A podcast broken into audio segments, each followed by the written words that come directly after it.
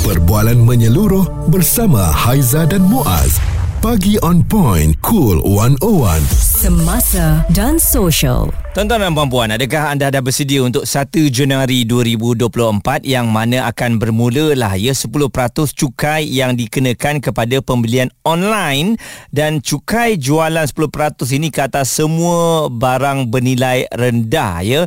Dan uh, bila sebut mengenai barang bernilai rendah ni harganya bawah RM500 yang sepatutnya telah pun uh, bermula pada 1 April lalu di bawah belanjawan 2022 namun telah pun ditangguhkan kan. Jadi bila kita dapat tahu mengenai 10% cukai yang akan dikenakan ke atas pembelian barang online dari luar negara ni, hu, semua telah pun rasa macam panas hati dan rasa tak puas hati lah dengan cukai ni. Sebab kita tahulah cukai, siapa yang suka cukai kan? Akan tetapi walaupun pelbagai penerangan yang telah pun diberikan ah, sebab cukai ini ah, pastinya untuk pembangunan negara ramai yang tak puas hati sebab kenapa untuk barangan yang di bawah RM500 sebab bawah RM500 ini bermakna mereka yang biasa-biasa B40 M40 yang membeli barangan tersebut ya. Ha, jadi sebab itulah kalau kita lihat penjelasan yang lebih jelas harus diberikan. Bila kita tak faham ramailah mula yang akan kecam dan juga marah.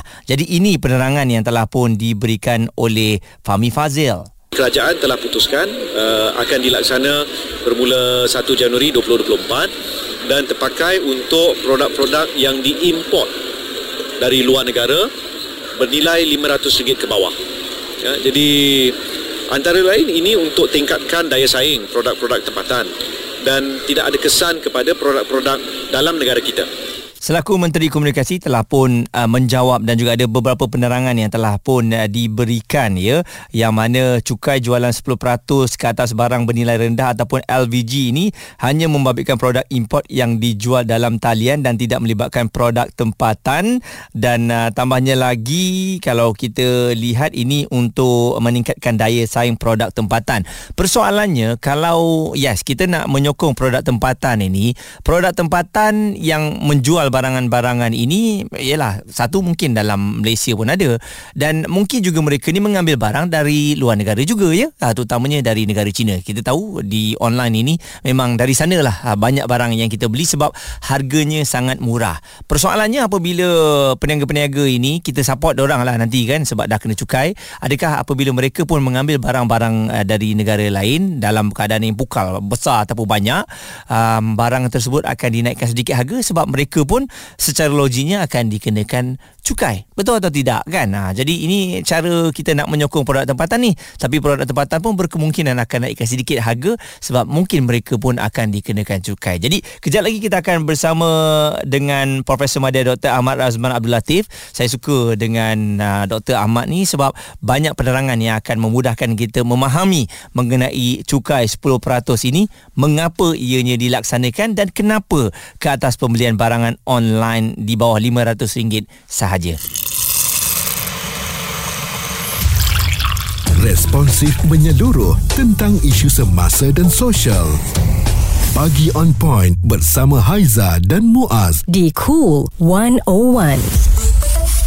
Salah faham mengenai cukai 10% bagi pembelian barang online. Itu yang kita bawakan pada hari ini di Cool 101 sebab kalau tak ada penerangan yang jelas orang akan kecam orang akan marah sebab ada penambahan dalam apa yang kita beli ya. Terutamanya barang-barang yang murah ni murah je. Bawah 500 ni RM20 RM100 ya. Tapi tambah lagi 10% untuk barang yang kita beli ke dari luar negara. Jadi oleh kerana itu ada penerangan dan juga kita kena faham kenapa ada cukai ini Profesor Madya Dr. Ahmad Razman Abdul Latif, penganalisis ekonomi putra Business School UPM bersama dengan kita. Doktor, kalau dilihat 10% ini ramai yang marah, ramai yang tak berpuas hati, kenapa barangan di bawah 500 yang nak dikenakan cukai, Doktor? Okey, kalau kita nak faham, um, cukai ni sebenarnya dikenakan kepada mereka yang apa peniaga lah, ha? peniaga yang akan membeli barangan dari luar negara kemudian dia akan jual di uh, platform uh, online kepada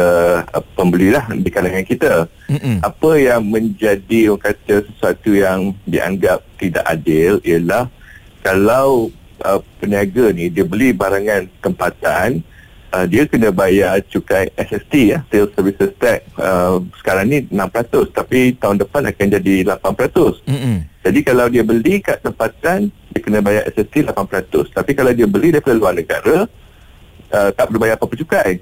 Okey. Dan ini menyebabkan apa um, dia akan cenderung beli kat luar dia tak nak beli barangan tempatan uh, dan uh, apa kata apa penikah orang kata pengeluar-pengeluar barangan tempatan uh, barangan mereka 8% 6 ke 8% akan lebih tinggi daripada harga uh, barangan uh, yang diimport.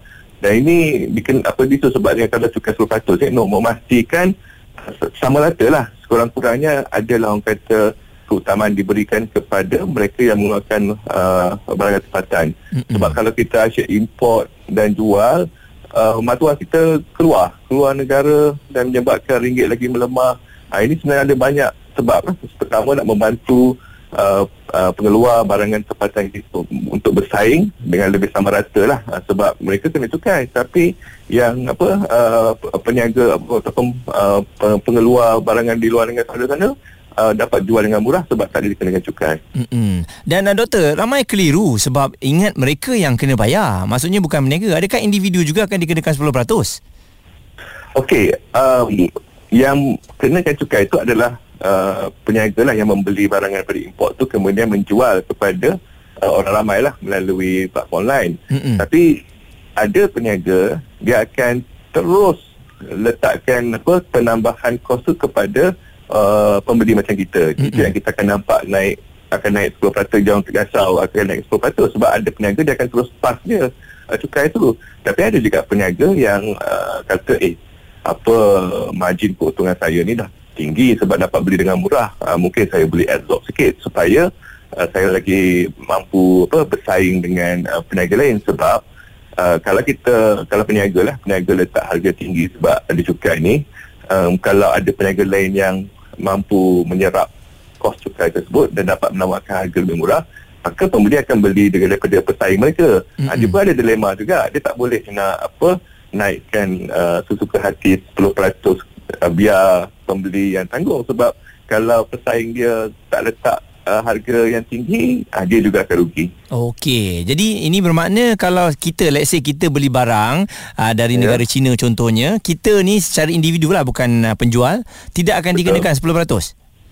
Ah, maknanya bergantung kepada peniaga tu. Mungkin peniaga tu kata, oh saya dah kena bayar 10% tapi tak apalah saya absorb sebagai salah satu kos saya. Jadi saya nak kekalkan harga yang sama. Ah, maka kita pembeli tak kena lah. Ah, tapi kalau dia kata, oh saya tak nak tanggung dah 10% ni, biarlah pembeli uh, bayar 10% lebih mahal.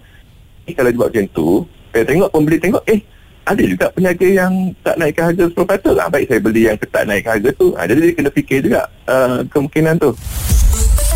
Suara serta informasi semasa dan sosial bersama Haiza dan Muaz. Pagi on point. Cool 101. Hari ini kita nak menerangkan mengenai salah faham mengenai cukai 10% bagi pembelian barangan online di bawah 500 ya. Jadi ini uh, menimbulkan kekecohan dan juga kekeliruan kecaman uh, di ruang uh, komen di media sosial apabila diperjelaskan uh, 1 Januari 2024 akan bermula cukai ini. Profesor Madya Dr. Amar Azman Abdul Latif penganalisis ekonomi Putra Business School UPM masih lagi bersama dengan kita dan uh, doktor Mengapa barangan di bawah 500 yang dikenakan cukai? Mungkin ada penjelasannya?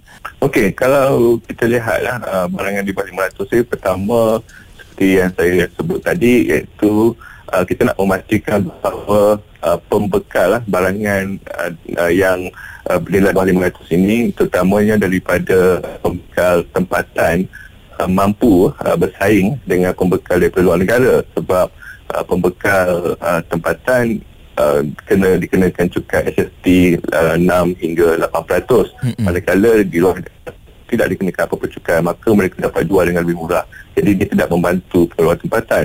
Dan kalau kita lihat barangan bernilai 500 ni adalah yang dihasil okay, oleh banyak PKS lah, perusahaan kecil sederhana kita. Ah, Itu sebab utama kita nak pastikan ada wujud kata level playing field lah maknanya uh, tidak ada uh, kata tidak adil lah kepada uh, pengeluar tempatan kerana uh, terpaksa bayar cukai SST tapi yang di luar sana tak perlu. Satu lagi kalau kita lihat lah, barangan yang bawah 500 ini uh, katakanlah uh, RM10 uh, jadi uh, kalau kenakan cukai uh, 10% jadi dia naik ke RM11 um, peningkatan itu dari segi jumlah tu orang kata tidak orang kata ketara sangat. Berbanding mm-hmm. katakan barang RM1,000 jadi naik jadi apa uh, RM1,100 kan. Mm-hmm. dan disebabkan itulah apa bila kenaikan itu nak agak minimum uh, dan jika penjual sanggup menyerap sebagian daripada kos itu maka kesan kepada pembeli itu tidak akan menjadi begitu ketara lah. Maknanya kita akan tengok oh rupanya dia tak adalah nak apa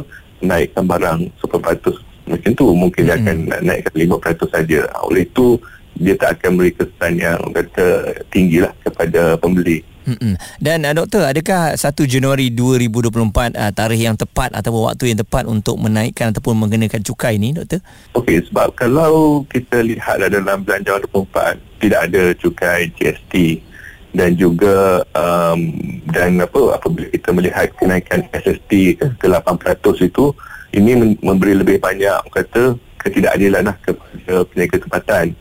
Kita takut apabila naik ke 8% uh, barangan tempatan yang dijual atas dan semakin mahal uh, dan akan menyebabkan um, ramai yang apa gulung tikar. Uh, jadi kita nak supaya uh, kalau boleh utamakan barangan tempatan dengan kenaikan 10% ni barangan tempatan akan nampak lebih kata murah. Mm-mm. Dan itu yang kita harapkan uh, supaya uh, um, pasaran domestik kita berkembang maju dan kita dapat mengurangkan aliran wang tunai keluar yang menyebabkan ringgit kita semakin lemah. Uh, itulah satu sebabnya sebab banyak sangat duit keluar ke sana. Perkongsian dari Profesor Madya Dr. Ahmad Razman Abdul Latif, penganalisis ekonomi Putra Business School UPM menjelaskan mengapa ianya harus dilaksanakan bagi membantu ialah peniaga-peniaga di dalam negara kita yang memang dikenakan SST 8%. Jadi tidak adil. Jadi sebab itulah 10% ini dikenakan untuk pembelian dari luar negara.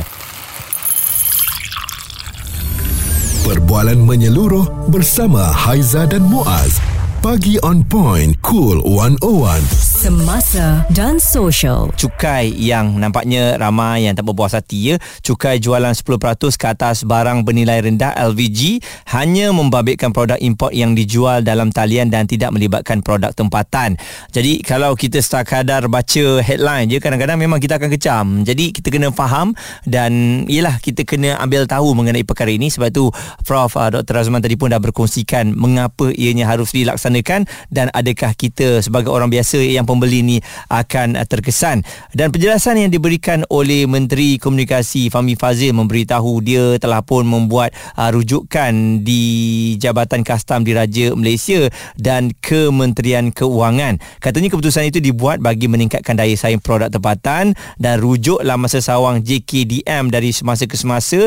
Dan tambahnya lagi kita juga akan pantau adakah rakyat terutamanya penjual dan pembeli yang ketika ini banyak transaksi dalam talian faham mengenai mengenai cukai yang dilaksanakan dan apakah kategori produk yang terkesan. Dan uh, menurut panduan kastam baru-baru ini cukai LVG ini akan dikenakan ke atas barangan yang dibeli dalam talian dan dihantar ke Malaysia oleh vendor berdaftar dengan Kementerian Keuangan dan ia diperkenalkan menerusi pindaan kepada akta cukai jualan diluluskan Dewan Rakyat pada Ogos 2022 dan sepatutnya berkuat kuasa pada 1 April yang lalu tetapi ditangguhkan. Dan kita dengarkan pandangan orang ramai mengenai cukai ini saya kurang setuju sebab tak semua barang yang diimport dari luar negara tu ada dekat Malaysia. Maksudnya ada produk tempatan yang keluarkan benda yang sama dengan kualiti yang sama. Saya tak setujulah sebab saya sebagai pembeli yang sangat sangat boleh kata kerap lah jugalah membeli secara online. Bila cukai sebanyak 10% ni bagi saya terlalu tinggi dan mungkin terkesan lah sebab selalunya dekat online ni kita akan dapat murah aa, ah, daripada kita beli dekat aa, ah, kedai ataupun secara fizikal. Hmm, memang aa, rata-rata kita tak setuju lah kan dengan cukai yang dikenakan. Tapi kalau kita ambil pendekatan harga barang tu RM10 bila kena cukai 10% tu naik ke RM11 mungkin mungkin bagi saya lah ada yang um, tidak ada masalah lah. Sebab tu cukai ini dikenakan di bawah RM500 lah. Maksudnya kalau ada perubahan pun tak ketara dan kalau ada peniaga yang pandai berhati diserapkan masuk uh, di dalam keuntungannya jadi kita beli pada harga yang sama. Kita tak tahu. Kita nantikan pada 1 Januari 2024 apabila dah bermula nanti nanti pastinya akan ada lebih banyak penjelasan dan juga kita memahami uh, bagaimana cukai ini terlaksana ya. Jadi saya harapkan penerangan berterusan daripada Kementerian Komunikasi juga akan diberikan ataupun Jabatan Kastam mereka yang apa berkaitlah dengan cukai 10% ini dan kalau dilihat juga tahun lalu Dewan Rakyat diberitahu kerajaan menjangkakan kutipan 200 juta setahun daripada cukai yang bakal dilaksanakan ini. Responsif menyeluruh tentang isu semasa dan sosial. Pagi on point bersama Haiza dan Muaz Di Cool 101.